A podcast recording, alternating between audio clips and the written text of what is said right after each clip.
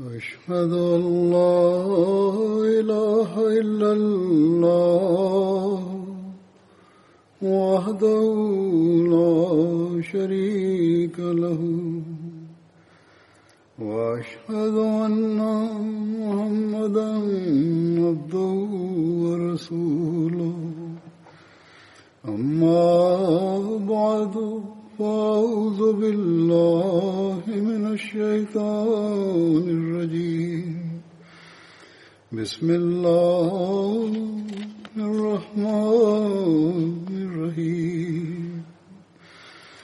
الحمد لله رب العالمين. الرحمن الرحيم.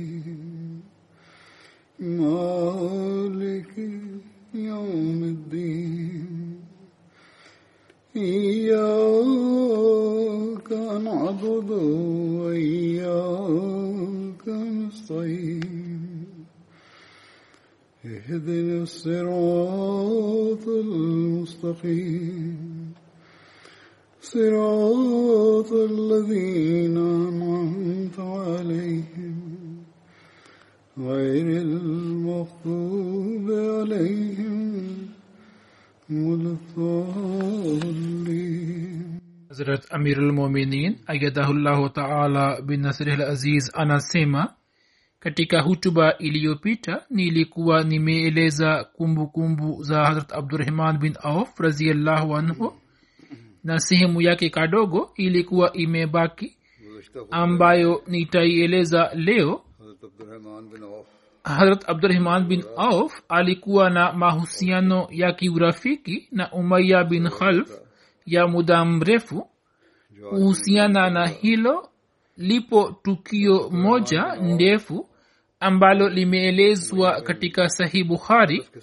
Hata abdurahman bin auf anasimulia ya kwamba nilimwindikia umaya bin khalf barua ya kwamba yeye azilinde mali na jaidadi yangu za makka nami nitazilinda mali na vitu vyake huko madina.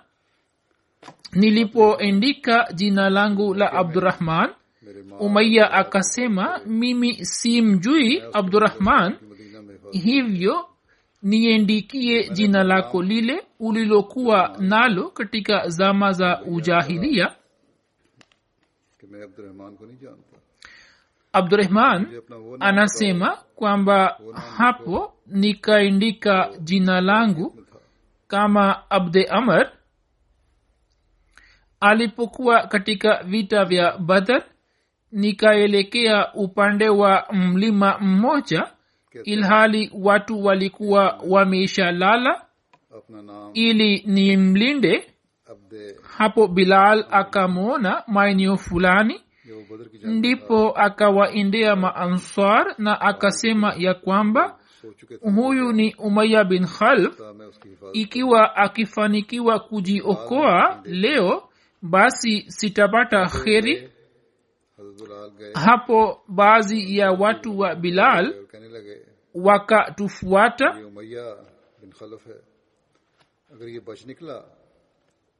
kwani abdurahman alikuwa ametoka ili aweze kumwokoa na kumsalimisha umaiya abdurahman anasema kwamba mimi niliogopa ya kwamba wasije wakatukamata. Hivyo nikamwacha mwana wake huko nyuma ili yeye abaki nyuma na watu hawa waendelee kupigana naye na sisi tupate nafasi ya kwenda mbele na nimpeleke umaya katika maeneo yenye usalama.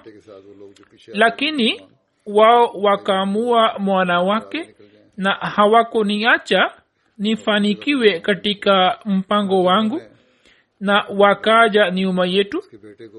Kwa kuwa umaya alikuwa mtu mnene hivyo hakuweza kujificha kwa haraka walipotukamata nilimwambia umaya akae chini.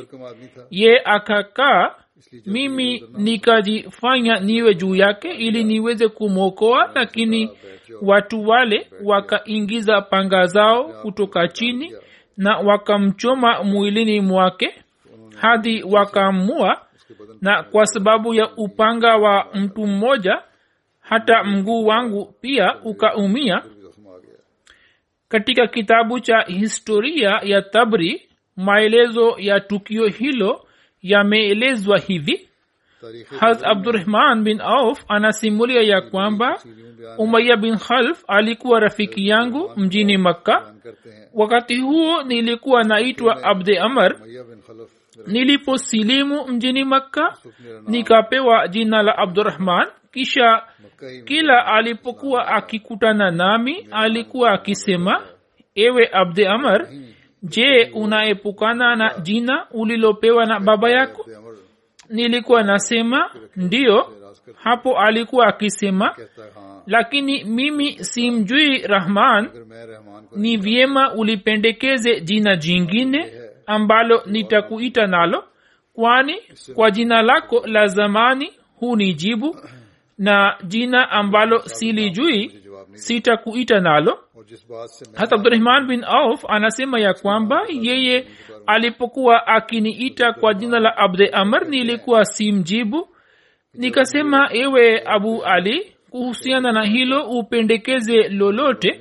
Yeye akasema sawa basi jina lako abde ila litakuwa zuri. Nikasema sawa hivyo baadaye kila tulipokuwa tukikutana yeye alikuwa akiniita kwa jina la abde ila nami nilikuwa na mjibu na kuongea naye hadi siku ya badar ikaja nikapita karibu na umaya yeye alikuwa akisimama kwa kushika mkono wa mwana wake ali bin umaya nilikuwa na mavazi ya chuma niliyokuwa nimeyapata na nilikuwa naenda nayo. Yeye akaniona na kuniita akisema ewe abde amar sikumjibu lolote.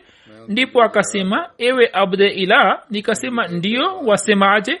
Akasema je katika macho yako mimi si bora zaidi kuliko mawazi haya ya chuma unayoenda nayo nikasema kama ni hivi basi uje.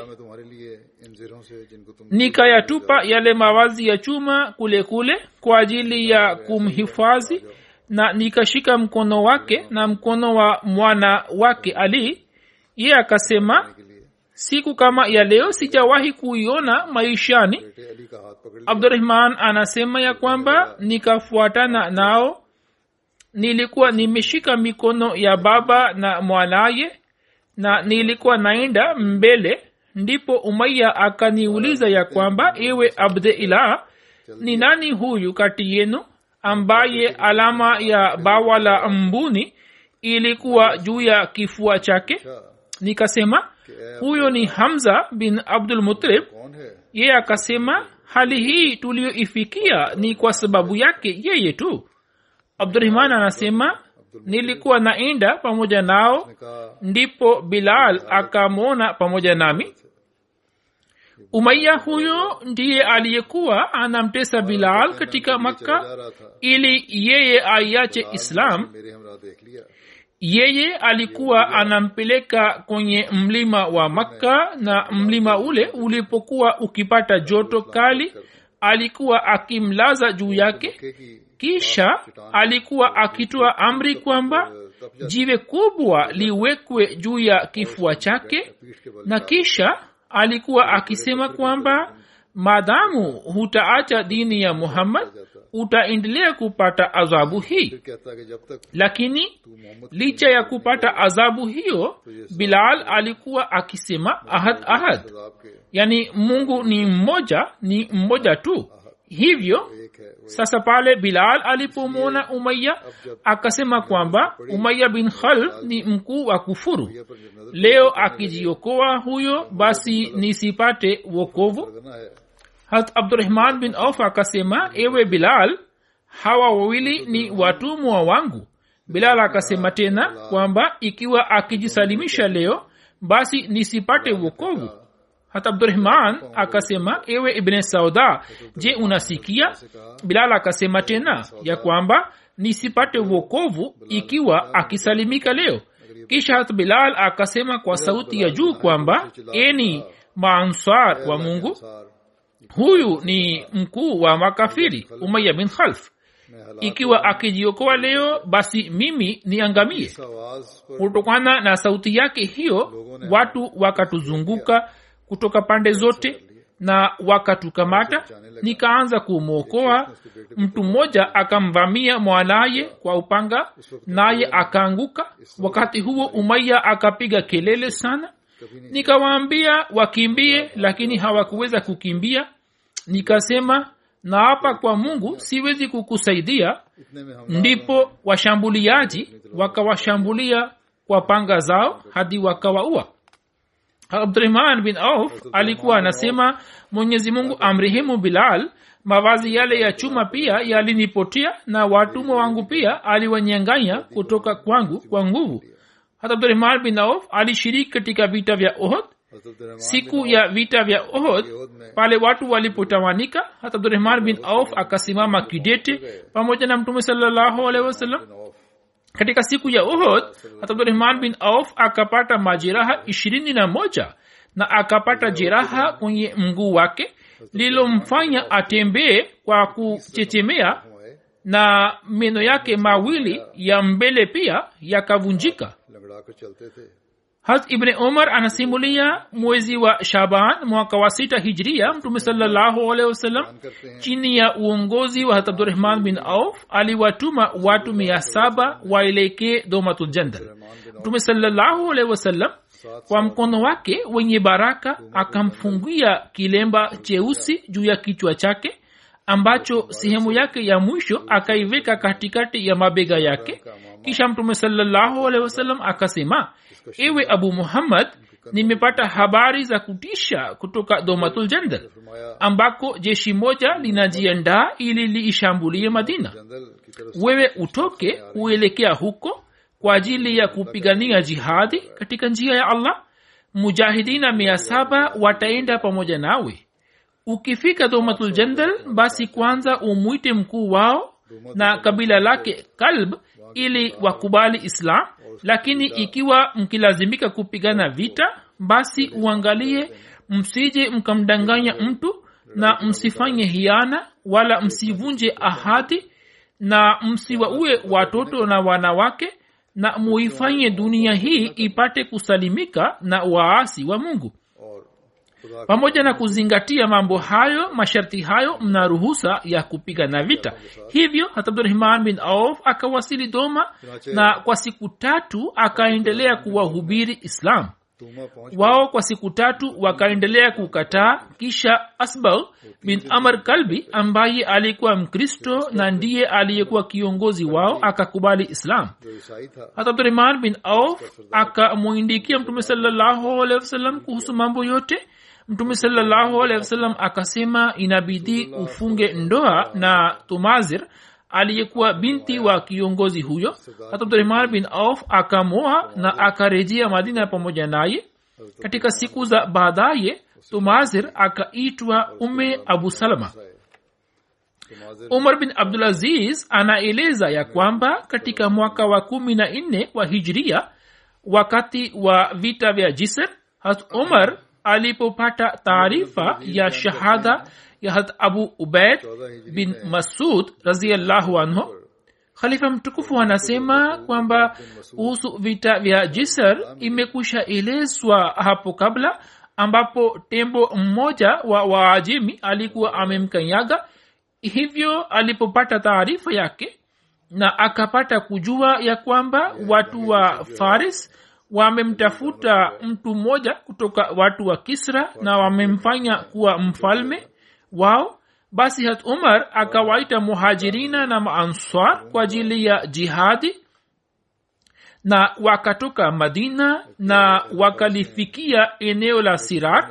Sirar ni jina la mlima mmoja wa madina na mlima huo unapatikana umbali wa maili tatu kutoka madina katika njia iendayo iraq. Hivyo hat umar akasimama kule na akamtuma hat talha bin ubaidullah ili aende mbele na afike ahfas na akamteua hat abdurahman bin auf juu ya kona ya kulia ya jeshi na juu ya kona ya kushoto ya jeshi. Akamteua zubair bin awam na alikuwa amemteua hat ali kama kaimu wake huko madina. Hat umar raziallahu anhu akashauriana na watu. Watu wote wakamshauri ili aende faris. Khalifa mtukufu anasema kwamba msafara huo ulipokuwa umetoka hat umar alikuwa hakushauriana na watu hadi kufikia sirar na alipofika sirad ndipo akashauriana nao. Hatalha akarejea. Naye pia akaunga mkono na watu wote. Hatalha alikuwa hayupo kule na aliporudi akasema ni sawa twende mbele. lakini hata abdurahman alikuwa kati ya watu wale ambao walimzuia has umar kwenda mbele na sababu ya kumzuia aliyoieleza ndiyo hii ya kwamba akasema kwamba kabla ya leo sijawafanya wazazi wangu wajitolee kwa mtu yeyote isipokuwa kwa mtume salallahu alehi wasallam wala sitafanya hivi baadaye lakini leo nasema ya kwamba ewe yule ambaye wazazi wangu wajitolee kwake uamuzi wa mwisho wa swala hilo niachie mimi. Na hat umar raziallahu anhu aliyekuwa khalifa wakati yule hat abdurahman akamwambia haya ya kwamba wewe ubaki kwenye maeneo ya sirar na jeshi moja kubwa ulitumie mbele akasema kwamba tangu mwanzo hadi sasa umeishaona ya kwamba mwenyezi mungu ameamua nini kuhusu majeshi yako? Ikiwa jeshi lako likishindwa basi kushindwa kwake itakuwa sio kama kushindwa kwako. Lakini ikiwa mwanzoni mwa vita ukiuawa au kushindwa basi nina wasiwasi ya kwamba kisha waislamu hawataweza kusoma takbira wala hawataweza kutoa shahada ya la ilaha illallah. Wakati ule maongezi hayo yalipokuwa yakijiri hat umar alikuwa anamtafuta mtu fulani ambaye angeweza kumtuma akimfanya kuwa kiongozi wa jeshi. Wakati huo huo akapokea barua ya hasad wakati yule hasad alikuwa msimamizi wa mambo ya sadaka katika najid Hazrat umar akamsikiliza hazrat abdurahman bin auf na akasema haya niambie kuhusu mtu fulani nimteue nani? Na nimkabizi nani? Hazrat abdurahman akasema mtu umepata tayari hazrat umar akamuuliza ni nani huyo hata abdurahman akasema simba wa pango saad bin malik yaani ni mtu shujaa mno na ni kamanda mzuri. Hivyo umtume huyo kama kamanda. Watu wengine pia wakaunga mkono na ushauri huo. Hayo pia ni maelezo ya historia ya tabri. Khalifa mtukufu anasema kwamba mtume salallahu alehi wasallam aliwapatia masahaba na makabila mbalimbali mbali, mahala pa kuishi katika madina na akawapatia watu wa kabila la hat abdurahman bin auf mahala palipokuwa nyuma ya msikiti wa unabii karibu na mitende. Kisha akawapatia hat abdurahman bin auf na hat umar ardhi kama jaidadi yao. Kisha hat zubair akainunua arzi hiyo kutoka kwa watoto hat umar. Mtume salllahu pia akamwahidi hat abdurahman bin auf ya kwamba mwenyezi mungu atakapowajalia waislamu wapate ushindi juu ya siria basi sehemu fulani ya ardhi utaipata wewe. Hivyo katika zama za ukhalifa wa umar islam ilipopata ushindi nchini siria hataabdurahman bin auf akapatiwa ardhi yake na maeneo yale yalikuwa yanaitwa salil ambapo alikuwa ameahidiwa kupatiwa ardhi hazrat abdurahman bin auf raziallahu anhu akapata bahati nyingine ya kwamba mtume salallahu alehi wasallam akasali nyuma yake. Hivyo hatmughira akaeleza ya kwamba yeye alishiriki pamoja na mtume salallahu alehi wasallam katika vita vya tabuk hat mughira anasema ya kwamba mtume salllahu alehi wasallam kabla ya sala ya alfajiri akaenda kujisaidia. Mimi nikambebea birika ya maji. Mtume salllahu alehi wasallam aliporejea kwangu pale nilipokuwa nimesimama kidogo mbali alipokuja kwangu nikaanza kumiminia maji juu ya mikono yake. Mtume salllahu alehi wasallam akaosha mikono yake kwa mara tatu kisha akaosha uso wake mtukufu. kisha akaanza kutoa mikono yake nje ya kanzu yake lakini kwa kuwa mikono ya kanzu ilikuwa finyu hivyo akaingiza mikono yake ndani ya kanzu na akatoa nje mikono yake kutoka chini na akaiosha hadi visugudi vyake kisha akafukusa juu ya soksi zake na akazisafisha kisha akaelekea mbele. Mughira anasema mimi pia nikafuatana naye hadi tukawakuta watu ambao walikuwa wamemfanya abdurahman bin auf kuwa imamu wao na yeye alikuwa akiwasalisha sala. Basi mtume salllahu alehi wasallam akaikuta raka moja katika raka mbili raka moja ilikuwa imeshapita tayari na watu walikuwa katika raka ya pili ya sala ya alfajiri. Mtume salallahu akasali raka ile ya pili pamoja nao na akasimama pamoja nao katika safu. Hata abdurahman bin auf alipomaliza sala na mtume salallahu akasimama ili aweze kumaliza sala yake na asome raka yake iliyokuwa imeachwa hapo waislamu wakashikwa na wasiwasi nao wakaanza kufanya tasbihi sana. Mtume salallahu alehi alipomaliza sala yake akawaelekea na akasema nyinyi mmefanya sawa au akasema mmefanya vizuri mtume salllahu alehi wasallam kwa sababu ya kuswali kwao kwa wakati akawapongeza sana. Hat anasema ya kwamba tulipofika kule nilifikiri ni nimfanyie abdurahman aende nyuma lakini mtume salllahu alehi wasallam akasema acha tu na mwache aendelee kusalisha. Baada ya swala mtume salllahu alehi wasallam akasema kila mtume katika maisha yake huwa anaswali nyuma ya mtu mwema wa umma wake mtume salllahu alehi akampatia bahati nyingine kubwa na akasema kwamba ni vizuri kwamba umesalisha mbali akasema ya kwamba kusali kwangu nyuma yako ni uthibitisho wa jambo hili ya kwamba wewe ni mtu mwema. Katika riwaya moja imeelezwa ya kwamba hatubdurahman bin auf kabla ya azuhuri alikuwa akiswali sala za nafl kwa muda mrefu na kila alipokuwa akisikia sauti ya azana mara moja alikuwa akija kwa ajili ya swala. Msimuliaji mmoja anaeleza ya kwamba nilimwona abdurahman akifanya tawaf ya nyumba takatifu na alikuwa akifanya maombi haya ya kwamba ewe mungu nisalimishe kutoka ubahili wa nafsi hat abdullah bin umar anasimulia ya kwamba mwaka ambapo hat umar alipochaguliwa kuwa khalifa mwaka ule yeye alikuwa amemteua abdurahman bin auf kama amiri wa hija Hazrat imesimuliwa kutoka kwa abu salma bin abdurahman yeye anaeleza ya kwamba safari moja hata abdurahman bin auf alimjia mtume sawasalam akiwa na malalamiko ya kupata chawa nyingi na akamwomba akisema ewe mtume wa mungu je utaniruhusu kwamba ni nivae mavazi ya hariri? Huzuri anasema labda kwa sababu ya mavazi ya kawaida ya pamba na katani au kwa sababu fulani atakuwa amepata chawa nyingi kichwani mwake na zitakuwa hazikuisha.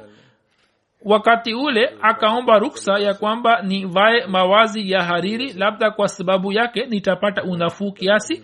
Mtume salallahu akampatia ruksa ya kuwa haya sawa unaweza kuvaa. Mtume salallahu alehi wa abubakar walipofariki dunia na hat umar akawa khalifa. Hat abdurahman bin auf pamoja na mwanaye abu salama akamwendea hat umar. Abu salama alikuwa amevaa shati ya kihariri. Hat umar akasema umevaa nini hiyo? Kisha hat umar akaingiza mkono wake katika kanzu yake na akaichana. Hat abdurahman bin auf akamwambia hat umar je hujui ya kwamba mtume salllahu alehi wa sallam alikuwa amenipatia rukhsa hat umar akasema mtume salllahu alikuwa amekupatia rukhsa kwa sababu wewe ulikuwa umemweleza shida yako ya kupata chawa na ruksa hiyo ilikuwa kwa ajili yako tu na si kwa ajili ya mtu yeyote mwingine. Imesimuliwa na saad bin ibrahim ya kwamba hata abdurahman bin auf alikuwa anavaa shuka fulani na alikuwa anatumia shuka ambayo bei yake thamani yake ilikuwa mia nne au mia tano dirhamu. Khalifa mtukufu anasema kwamba hali hii pia ilimfikia ambapo alikuwa anavaa mavazi yenye thamani kubwa. Na angalieni jinsi mwenyezi mungu alivyomjaalia kwa fadhili zake alipohamia alikuwa hana chochote lakini baadaye akavaa mavazi mazuri yenye thamani kubwa na mwenyezi mungu akamjalia mali nyingi. Hata abubakar wakati wa kifo chake alikuwa amemteua hat umar kwamba atakuwa khalifa baada yake. Yeye alipokuwa ameamua kufanya hivyo wakati huo akamwita hat abdurahman bin auf na akamuuliza kwamba niambie una rai gani kuhusu umar hata abdurahman bin auf akasema ewe khalifa wa mtume yeye ukimlinganisha na watu wengine ni bora zaidi kuliko rai yako lakini kidogo ana tabia kali. hata abubakar akasema ya kwamba ukali huo ulikuwa kwa sababu ya upole wangu.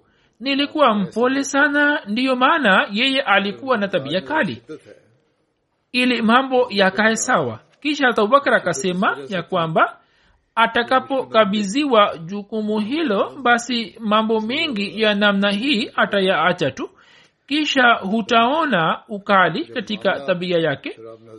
Kisha akasema ewe abu muhammad nimemwona umar kwa umakini sana ya kwamba pale ambapo nilikuwa namkasirikia mtu fulani katika jambo fulani umar alikuwa akinipatia ushauri wa kumrizia. Na wakati ule hat umar alikuwa akitoa ushauri wa kutumia upole.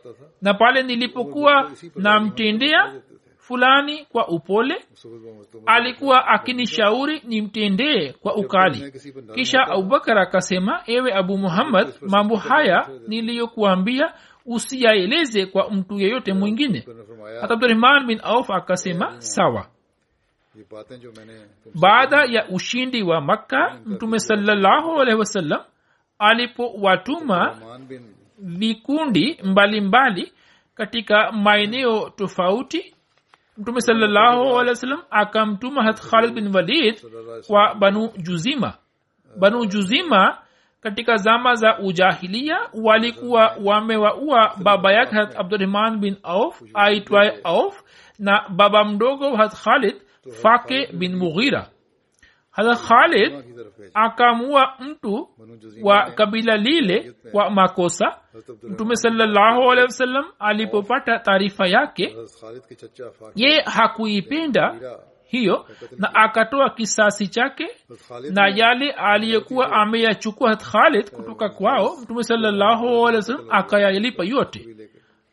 abdurahman bin auf alipojua kuhusu kitendo hiki cha hat khalid hata abdurahman bin auf akamwambia khalid ya kwamba je umemua mtu wao kwa sababu walikuwa wamemua baba yako mdogo? Hat khalid akasema kwa hasira kidogo kwamba walikuwa wamemua baba yako vile vile. Hat khalid akasema kwa kuongeza kwamba unataka kurefusha sana siku hizi yaani labda unapenda kujinufaisha nazo kwa kuwa wewe ulitutangulia katika kuamini na kwa kuwa wewe ni miongoni mwa wale waliotangulia katika imani hivyo jambo hilo unajivunia nalo. Na ndiyo maana unasema hayo. Jambo hilo likamfikia mtume salllahualwalhi wasallam. Hapo mtume salllahualwalhi wasallam akasema acheni masahaba zangu. Naapa kwa yule ambaye uhai wangu umo mkononi mwake. Ikiwa mmoja wenu atatumia dhahabu sawa na mlima wa ohod hata hivyo hataweza kuyafikia malipo walioyapata kwa kutumia kiasi kidogo tu. Yaani watu hawa wana cheo kikubwa mno khalifa mtukufu anasema ya kwamba maswahaba hawa wa mwanzoni walikuwa wamejitolea sana na hakuna awezaye ushindana nao. Mtume sawasalam alisema kuhusu abdurahman bin auf ya kwamba yeye ni kiongozi wa viongozi wa waislam na pia akasema kuwa abdurahman ni mwaminifu huko mbinguni na pia ni mwaminifu hapa arzini. Safari moja hata abdurahman bin auf aliugua vibaya sana hadi akashikwa na hali ya mahututi. Na mke wake kutokana na ugonjwa wake na kutokana na huzuni akaanza kupiga kelele akashtuka na akahuzunika. Lakini baadaye abdurahman akapata kupona na afya yake pia ikaimarika alipopona akasema abdurahman akasema kwamba nilipokuwa nimeshikwa na hali hiyo nikaona katika ruya kwamba watu wawili wamekuja kwangu na wamesema kwamba uende ili uamuzi wako ufanywe mbele ya dhati aliye na mamlaka na mwaminifu hapo mtu wa tatu akakutana nao na akasema kwamba msiende naye kwani huyo ana bahati njema tangu alipokuwa tumboni kwa mama yake. Abdurahman akayaona hayo kuhusu yeye mwenyewe. Nofal bin ayas fuzli anasema ya kwamba hata abdurahman bin auf alikuwa anakaa katika kikao chetu. Alikuwa rafiki mzuri sana. siku moja akatupeleka nyumbani kwake akaoga na akatoka nje na akatuletea chombo kilichokuwa kimesheheni chapati na nyama. Kisha sijui ilikuwaje akaanza kulia. Tukamuuliza ewe abu muhammad kwa nini unalia? Akasema mtume salllahu alehi wasallam aliaga dunia hii katika hali hii ya kwamba yeye na watu wa ahli zake walikuwa hawapati chapati ya ngano.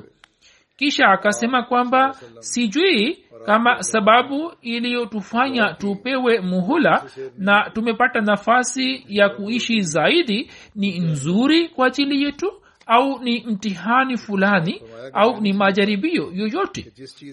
Zura anasema kwamba hizi zilikuwa hisia za masohaba na hofu ya mwenyezi mungu na hisia zao kuhusu mtume sallahualwasalam na kwa ajili ya watu wa ahli zake.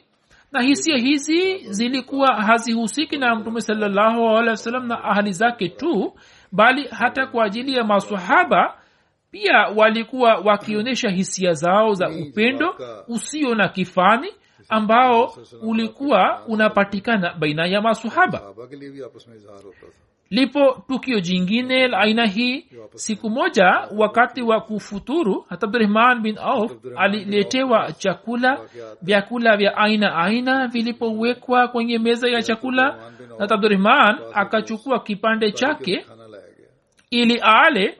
Hapo akashikwa na hisia za huzuni ndipo akaacha kula na akasema musa bin umair aliuawa shahidi katika uhud.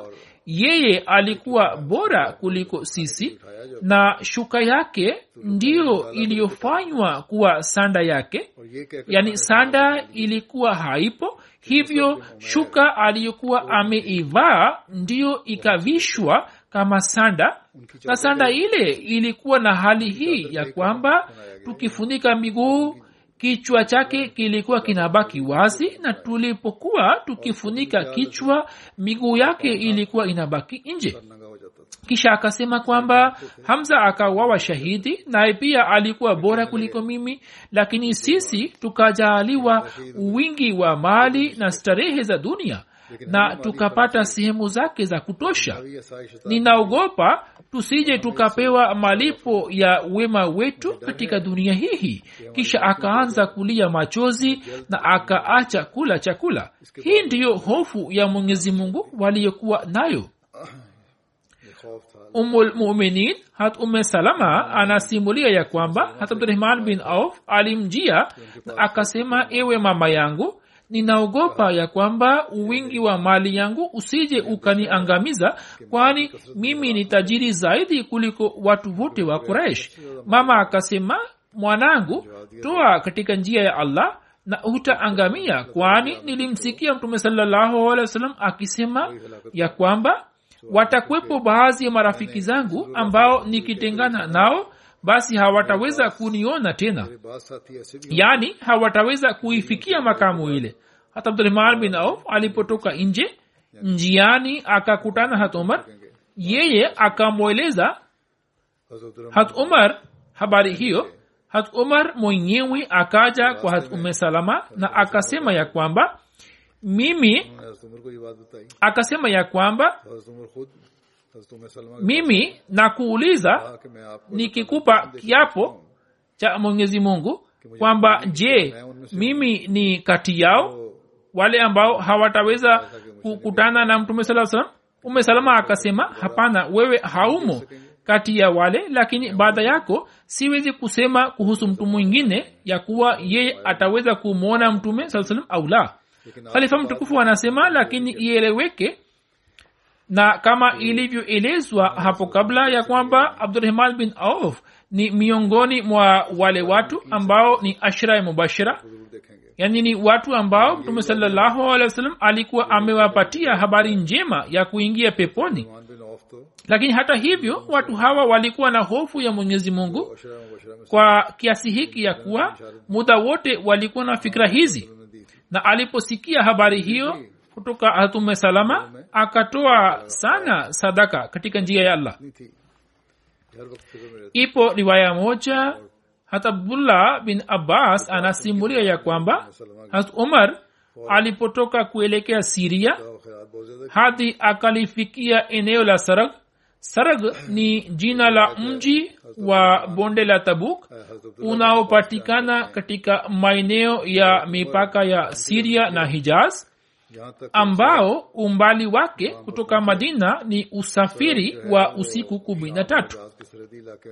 hasumer alipofika huko akakutana na kamanda wa jeshi hat abu ubaida bin aljarah na watu wake tukio hili lilitokea katika zama za ukhalifa wa had umar baada ya kupata ushindi wa siria wale watu wakamwambia hat umar ya kwamba katika nchi ya siria janga la tauni limezuka. Hatibni abbas anasema hat umar akasema ya kwamba nileteni wahamiaji waliotangulia kuhamia kwa ajili ya mashauriano ili nipate ushauri wao? Hat umar akashauriana nao lakini wahamiaji wakahitilafiana katika rai yao. Baadhi yao wakasema kwamba tusirudi nyuma bali tuende mbele. Ilhali wengine wakasema kwamba katika jeshi hili wapo masahaba wa mtume saa salam hivyo sio busara ya kuwaingiza katika janga hilo. Hivyo ni vyema kwamba turudi nyuma hat umar akawarudisha kisha akawaita maanswar ili ashauriane nao na akaomba ushauri wao lakini hata maansar pia wakahitilafiana katika maoni yao. Baadhi wakasema turudi nyuma. Wengine wakasema twende mbele. Hatumar akawarudisha maanswar na akasema waiteni wazee wa quraish ambao wakati wa ushindi wa makka walikuwa wamesilimu na walikuja madina wao wakaitwa nao kwa pamoja wakatoa ushauri wakisema ya kwamba pamoja na wanajeshi wote murudi nyuma na hakuna haja ya kwenda mbele kwa sababu huko mbele janga limetokea hivyo usiende kule na watu wako. Hatumar akawatangazia watu kwamba wajiandaye kurudi. Hat abu ubaida bin aljarah akamuuliza je tunaweza kukimbia kudra ya mungu? Wewe unarudi kwa sababu ya hofu ya janga hili ambalo ni kudra ya mungu tu. Je tunaweza kukimbia nayo? Hata umar akamwambia abu ubeda akisema kwamba ewe abu ubeda lau kama mtu mwingine angesema jambo hilo. Ndiyo sisi tukikimbia kudra moja ya mungu tunakimbilia kudra nyingine ya mungu. Kisha hat umar akamtolea mfano akisema kuwa ikiwa unangamia na unaingia nao katika bonde lililo na kona mbili moja ina majani na nyingine ni kavu sasa ikiwa utawalisha ngamia zako katika maeneo yaliyo na majani hiyo itatokana na kudra ya mungu na endapo utawalisha katika eneo la kavu basi hiyo pia ni kudra ya mungu. Sasa kudra ya mungu imekuachia njia mbili. Moja ni maeneo ya majani na maeneo mengine ni kavu na yana ukame na kuna vichaka na kule. Sasa kama unasema kwamba majani haya yametoka yenyewe na maeneo makavu yametokana na kudra nyingine hapana. Bali zote ni kudra za mungu sasa hapo ni chaguo lako tu kwamba utachagua lipi na ni zwahiri kwamba utawalisha ngamia katika maeneo ya majani. Msimuliaji anasema kwamba hat umar aliposema hayo yote kwa hat abu ubeda ndipo akaaja hat abdurahman bin auf naye akasema kwamba mimi ninayo elimu ya swala hilo na ndiyo utatuzi wake. Mimi nilimsikia mtume salllahu alehi wasallam akisema ya kwamba mkisikia taarifa ya mahala fulani ya kwamba ugonjwa ambukizi umezuka kule basi msiinde msiende katika maeneo yale. Na ugonjwa ukizuka pale ambapo mnaishi basi msitoke nje ya maeneo yale na mubaki kule kule ili ugonjwa pia usitoke nje na usisambaye kwa watu wengine khalifa mtukufu anasema kwamba siku hizi dunia inaendelea kufuata agizo hilo katika kanuni ya kutotoka nje na pale ambapo wamechukua hatua za haraka wameweza kudhibiti ugonjwa huo na mahala ambapo hawakuweza kufanya au wameonyesha uvivu na wameghafilika nao huko ugonjwa huo unaendelea kusambaa kwa kasi lakini jambo hilo la msingi ni jambo ambalo mtume salallahu alaihi waalihi wasallam alikuwa amewaambia maswahaba zake mwanzoni kabisa hapo hatumar akamhimidia mwenyezi mungu na akarudi nyuma hat bin makhrma anasimulia kwamba hat umar bin khatab alipokuwa katika hali yake ya kiafya akaombwa ya kwamba amteue mtu atakayekuwa khalifa baada yake Shuma lakini yeye alikuwa akikataa kisha siku moja alikuja kwenye mimbari na akasema machache na akasema ikiwa ni kifa swala lenu litakuwa kwa watu hawa sita ambao walimwacha mtume salllahualwalh wasalam katika hali hii ya kwamba mtume saa salam alikuwa amewarizia wote. Hat ali bin abu talib na mfano wake hat zubair bin awam hat abdurahman bin auf na mfano wake hat uthman bin affan na hata talha bin ubaidullah na mfano wake hasad bin malik akasema ala mimi na waamuruni nyote kwamba katika kuamua kwenu muzingatie ucha mungu na mutumie uadilifu. Abu jafar anaeleza ya kwamba ha umar bin khatab akawaambia wajumbe wa shura ya kwamba katika swala hilo mushauriane wenyewe kwa wenyewe na ikiwa mtakuwa wawili wawili basi mushauriane tena na kama mtakuwa wanne na wawili basi idadi ya wingi ifuatwe. Zaid bin aslam anasimulia kutoka kwa baba yake ya kwamba hatumar akasema ikiwa kamati ikigawanika katika watu watatu watatu basi kundi ambalo abdurahman bin auf ataunga mkono nalo lisikilizwe na lifuatwe. Abdurahman bin said anasimulia kwamba hatumar alipoumia akasema suhaib atakuwa imamu wenu na ataswalisha swala. Na jambo hilo hat umar akasema kwa mara tatu na akasema kwamba katika swala lenu hili mushauriane na swala hilo lipo kwa watu hawa sita na yule atakaye kataa na atakayeonyesha upinzani basi auawe.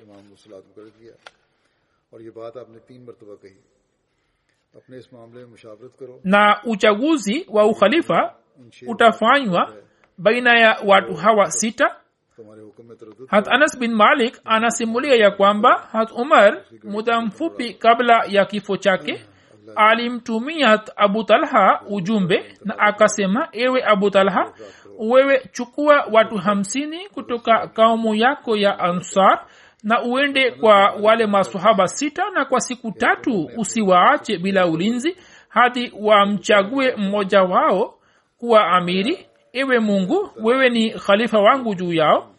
Ishaq bin abdullah anaeleza hatalha pamoja na watu wake akasimama kwa muda mfupi juu ya kaburi la umar kisha akabaki pamoja na masahaba kisha akabaki pamoja na masahaba wa shura kisha wajumbe hawa wa shura walipomkabizi abu abdurahman bin auf swala lao ya kuwa yeye ana mamlaka ya kumchagua yeyote kuwa amiri ndipo talha pamwe na watu wake akaendelea kubaki kwenye mlango wa nyumba ya abdurahman bin auf hadi baiati ya hat uthman ikafanywa tayari hasalama bin abu salama anasimulia kutoka kwa baba yake ya kwamba hat abdurahman bin auf ndiye aliyetangulia kufanya bayati hat usman. Kisha baada yake hat ali akafanya bayati. Mtumwa aliyekuwa ameachwa na hat umar aitwaye umar bin umaira anasimulia kutoka kwa babu yake ya kwamba hat ali ndiye aliyetangulia kufanya bayati hat usman. Kisha baada yake watu wengine wakafanya bayati yake ipo riwaya moja ya bukhari isemayo kwamba umar aliposimama kwa ajili ya kusalisha sala na akasema allahu akbar ndipo akashambuliwa. Wakati huo katika hali ya majiraha hat umar akashika mkono wa hat abdurahman aliyekuwa amesimama karibu yake na akamfanya awe mbele na wakati huo abdurahman akasalisha sala fupi. Muslim raziallahu anhu akieleza mchango wa hat abdurahman bin auf katika uchaguzi wa ukhalifa wa uthman anasema hivi hat umar alipojeruhiwa na akajihisi kwamba muda wake wa mwisho umemkaribia basi akafanya wasia kuhusu watu sita ya kwamba wao wamchague mmoja wao kuwa khalifa. Watu hawa ni kama wafuatao hat uthman hat ali hat abdurahman bin auf hat saad bin waqas از zubair از talha az umar raziallahu anhu akamjumuisha haz abdullah bin umar ili ashiriki katika mahusian mashauriano lakini hakumtaja kama mwenye haki ya kuwa khalifa na akafanya wasia ya kwamba watu hawa wafikie uamuzi katika siku tatu na akamteua suhaib kama imamu wa swala na akamteua mikdal bin aswad kuwa msimamizi wa kamati ya mashauriano na akamwagiza ya kwamba awajumuishe wote kwa pamoja na awashawishi ili waweze kufikia mwafaka na mwenyewe akiwa na upanga aendelee kuwalinda mlangoni. Halifa mtukufu anasema ya kwamba katika riwaya zilizopita habari hii ya kuwalinda imeelezwa kuhusu harat abu talha lakini musleh maud ametoa natija kutoka riwaya mbalimbali. Ndiyo hii ya kwamba mikdal bin aswad ndiye aliyekuwa amepewa jukumu hili la kuwalinda hadi uchaguzi wa ukhalifa ufanywe. Na akasema ya kwamba kwa yule ambaye wengi wataafikiana naye wote wafanye baiati yake na ikiwa yeyote akimkataa basi umue. Na ikiwa kila upande wa watatu watatu basi yeyote atakayependekezwa na abdullah bin umar awe khalifa. Na ikiwa wasiafikiane na uamuzi huo basi yule ambaye abdurahman bin auf atamunga mkono awe khalifa masahaba wote watano wakashauriana lakini kwa kuwa wakati ule talha alikuwa hayupo madina hivyo hawakuweza kufikia muwafaka wowote. Baada ya mjadala mrefu hata abdurahman bin auf akasema haya yule anayetaka kujiondoa basi aseme tu. Lakini kila mmoja wao akakaa kimia ndipo abdurahman akasema haya mimi najiondoa kisha hatusman akasema haya. Kisha wengine wawili wakasema hat ali akakaa kimya. Kisha yeye akachukua ahadi kutoka kwa abdurahman bin auf ya kwamba yeye hatatumia upendeleo katika uamuzi wake. Ye akaahidi kufanya hivyo na mambo yote yakaachwa kwa abdurahman bin auf. آخر hat abdurahman bin auf raziallahu anhu alizitembelea nyumba zote za madina kwa siku tatu na akawauliza kina baba na kina mama ya kwamba sawa na maoni yao ni nani anayestahili kuwa khalifa? Wote wakasema kuwa wao wanamkubali hata usman awe khalifa wao. Hivyo akatoa uamuzi wake katika haki ya hat usman na usman akachaguliwa kuwa khalifa. Anasema kwamba ipo riwaya nyingine iliyo ndefu ambayo nitaeleza katika kumbukumbu kumbu za hat abdurahman bin auf na ikihitajika itaelezwa tu au inawezekana kwamba ielezwe kuhusu uthman au kuhusu maisha ya umar lakini hata hivyo ipo sehemu yake inayoeleza hali ya maisha ya hat abdurahman bin auf. Yapo matukio ya sera na wema zake ambayo yataelezwa katika siku zijazo kwenye hutuba nyingine mungu akijalia. भी बयान हो सकती है। बहरहाल, उसके बावजूद भी कुछ हिस्सा है हजरतरहमान बिन औफ का, ज़िंदगी के वाकयात का, उनकी नेकियों का, उनकी सीरत का, वो इन ताला आइंदा बयान होगा खुद में।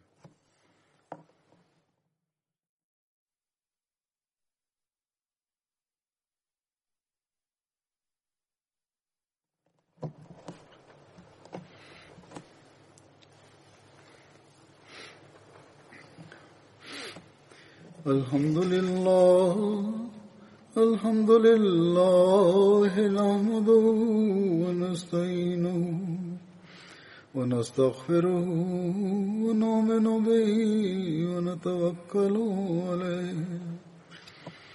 ونعوذ بالله من شرور أنفسنا ومن سيئات أعمالنا.